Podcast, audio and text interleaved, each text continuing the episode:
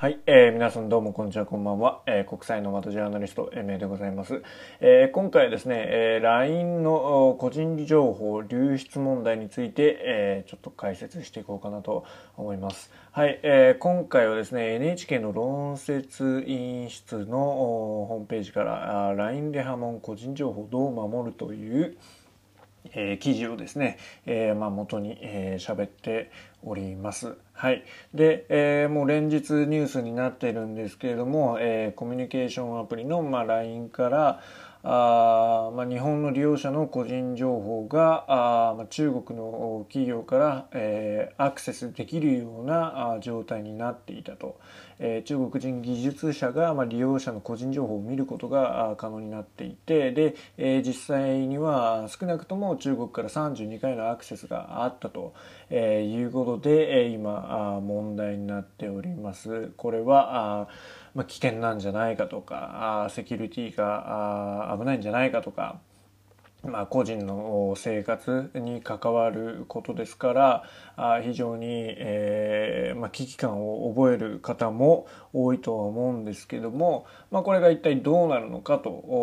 本当にあの個人の、えーまあ、個人レベル我々があ普通に生活していく上で、えー、こういったね、えーまあ、例えば日本の国内のサーバーではなくて、えー、海外のサーバーに情報があったらまずいことになるのかというような話を、えー、していきたいなと思います。よろしくお願いします。えー、まあ、結論から言うとですねこれはあのーまあ、個人レベル、えー、我々がまあ普通のですよ。友達とかあの、まあ、友人家族とかで、えー、まあ何気にねやり取り、えー、するレベルだと、えー、中国とか、まあ、韓国とか、えーまあ、いろんな国ありますけども、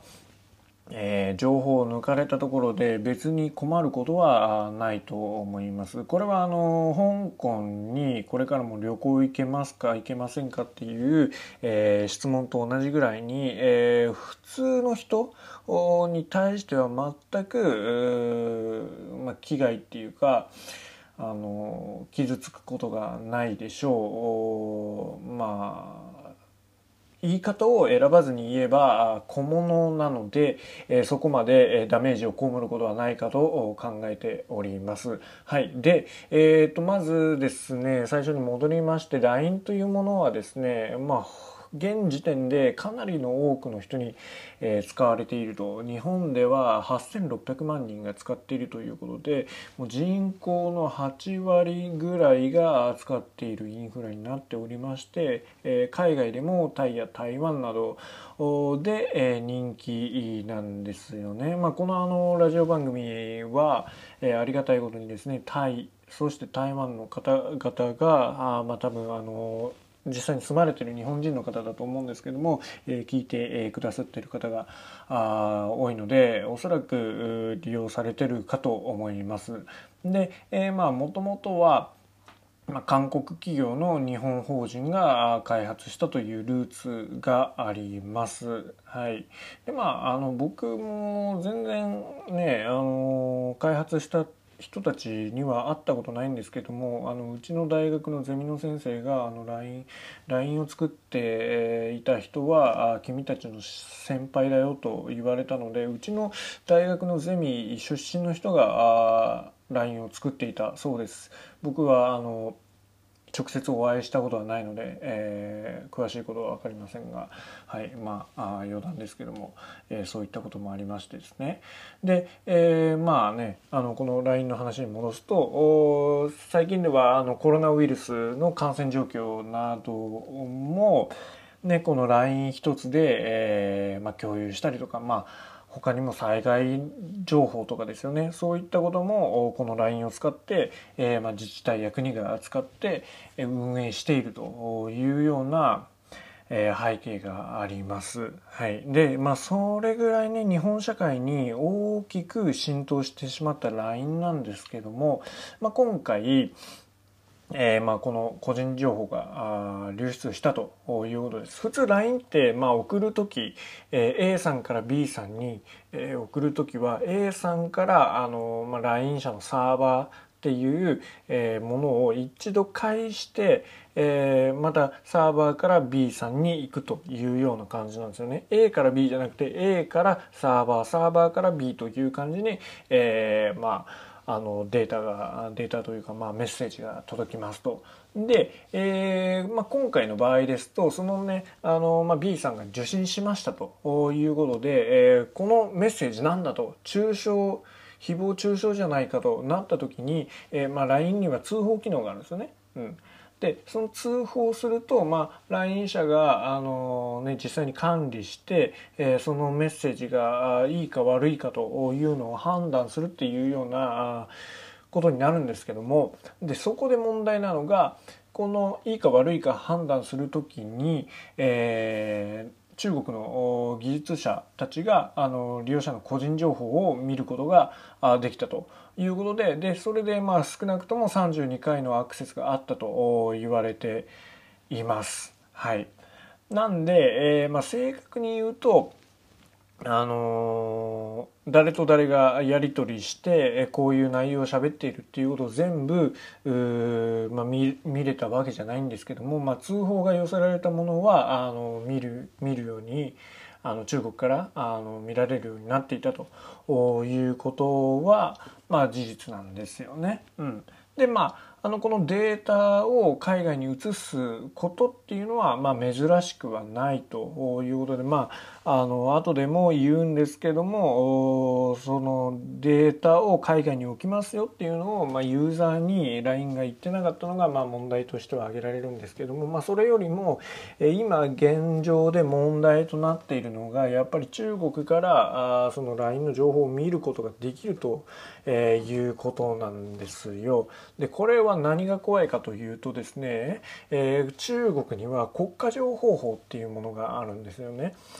えー、まあこれは簡単に言うと、まあ、中国人があの、まあ、企業活動で、えーまあ、世界中でいろんな情報を、まあ、得て仕事しますよね。でその仕事で得た情報っていうのは、えー、必ず、えー、中国政府に対して、えー、献上というかあの情報を提供しなければならないと、まあ、いわゆる義務付けですね。えー、それ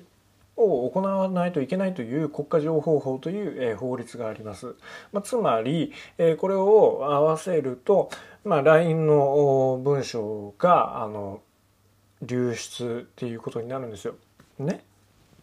えー、中国からあの見れる状態だとでその中国国内の人がそのデータを見たら、えー、もし中国政府からお呼びがかかった場合お前何を見たんだって言ってそのデータを渡さないといけないっていうようなことになるんですね。要は中国政府から閲覧でできるような状態になってたと間接的に。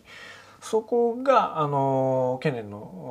懸念点として、えー、まあ、議論されているわけですけども、えー、これがねあの冒頭で申し上げました通り、えー、ほとんどの人はあ、まあ、中国政府が相手にするまでもないようなあの、まあ、一般人というかあ小物というかその他大勢の人なので、えー、まあそこまで怖がる必要はないでしょうというのがまあ一般的な見解でございます。しかしながら気をつけたいのは、まあ、著名人それから政治家っていうあたりですね。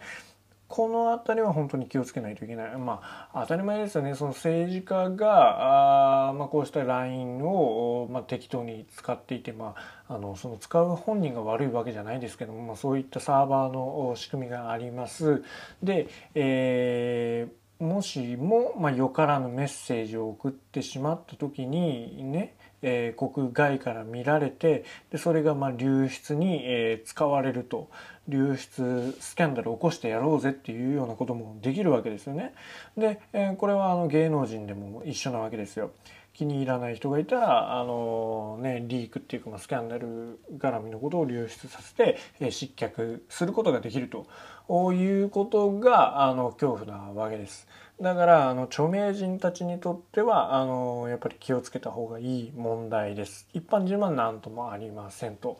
はい、いうことです。で、まあ、LINE はね、この一件を受けて、え中国からの、まあ、個人情報へのアクセスっていうのはあ遮断したと言っているわけですね。はい。そしてまあもう2つ目に、えー、明らかになったことがですね、えー、LINEPay ってあるじゃないですか LINE の、まあ、QR コード決済ですよね、まあ、そのデータ取引状況のデータっていうものを韓国の、えーまあ、データセンターというか、まあ、サーバーで、まあ、一時保存保存していたということがあ、まあ、明らかになっていますと。いうことです。で、えー、まあこれについてはその中国の、まあ、国家情報法等みたいなことはあないんですけども、えー、まああの LINE に対する不信感っていうのがあやっぱりあの利用者の間にはあったわけですよね。えー、まあ、その利用規約等でも、まあ、簡単には説明してますよそれ海外のサーバーを使う可能性がありますみたいなことが、え、書かれてるんですけども韓国のサーバーを使いますとか、え、はあの言ってないわけですよ。うん、で、えー、知らず知らずの間に、えー、自分のそういった情報っていうのがあ韓国の方に保存されてるっていうことの恐怖を覚えた人があ起こっているわけですよね。まあ、これにに対して、まあ、LINE 側はあまあ、韓国のサーバーを使った方が、えーまあ、スピードや、まあ、コスト面でも、まあ、融通が利くというか、えーまあ、日本に、ね、サーバーを置くよりもメリットがあるということで、まあ、韓国を介してたというのが、まあ、裏の情報でございます。はい、で、えーまあ、これを受けてねあの LINE は、その受け取ったデータを全て国内に、え移転するというようなことを決めました。はい、でまあそうですねこの LINE の個人情報については、まあ、再三申し上げた通り、えーね、分かりにくいっていうのがあやっぱりねよろしくなかったことなんですよね利用者側からすると知らず知らずのうちに海外にデータを転送されていたということが気持ち悪かったというような感じなんですよ。うん、でねやっぱり利用規約のボソッと書かれたところに、ま、重要なことが書いてあるっていうので、まあ、皆さんあの気をつけてほしいんですけども、えーまあ、最後にこの、まあ、クライマックスですね。本日伝えなければならないことのクライマックスとして一番困るのがあの日本国いやまあ自治体なんですけどもそのねえー、政治をやる側はつまり行政が LINE を使ってね、えー、市民と、まあ、国民の皆様方とコミュニケーションを取っているわけですよね、えーまあ、いわゆるあの市の広報とかで、まあ、LINE を使ってるとか、まあ、あのコロナとかもろにそうですよね。コロナで簡単あのコロナの情報を簡単にあの LINE でね、えー、手に入れられると。いうようなことがありますけどもこれはまああの先ほど、えー、利用者側からすればあの全然大したことのない問題って言いました言いましたけどもこれ国があの LINE を使ってるわけですよ。仮にですよこの LINE を、まあ、国が使って、えー、そんなに機密情報とかを LINE に吸い上げられてないとしてもこれほど、まあ、LINE って、えー、ていうか穴が大きかったわけですよね。まあ当然海外のサーバーを使うっていうことはあのユーザーには通知してますけども、まあ、それが中国だったり、えー、韓国だったりするわけですよサーバーの場所特に今中国で、えーまあ、その国家情報法がある国だということでそんなあの体制を取っていたあの情報をね中国に横流しするような体制を取っていた LINE という会社のサービスを公の、まあ、いわゆる公式の機関として、えーまあ、モバイルの連絡手段として LINE を、まああのー、国民と、まあ、行政の、えー、架け橋にして、ね、使っていたというこの情報のセキュリティに対する甘さが出てしまった結果なんじゃないのかと。まあ逆に言えばあその情報に対する情報セキュリティに関する考え方が日本ではまだまだ甘いなということを、えー、呈しては呈してるわけですよこの事件一つで分かること。うんだからですよあの日本はファイブアイズに入るだのどうの言ってますけどもやっぱり国民とそれからまあ政府も、えー、このねサイバーセキュリティ、えー、情報をどう管理するかとかあの大切に情報が漏れてないかとかいうことに関してやっぱりね、えー、強い、え強い関心を持った方がいいと思います。それがあのまああの今後こういった LINE のような企業を生まないコツだと思うんですよね。うん、まあそれ LINE 以外にもねしれっと、ま、海外にデータを置いてしまう企業なんてかなり多いと思うので、まあ、その辺も気をつけて付き合っていかなければならないのかなと思うわけであります。はい、で、えー、まあこんな感じですねあの LINE の問題っていうのは普通の一般的な素人に対しては被害っていうのは全くありませんが、まあ、著名人有名人それから政治家の方については、まあ、スキャンダルに狙われるリスクがあるといった感じです。はい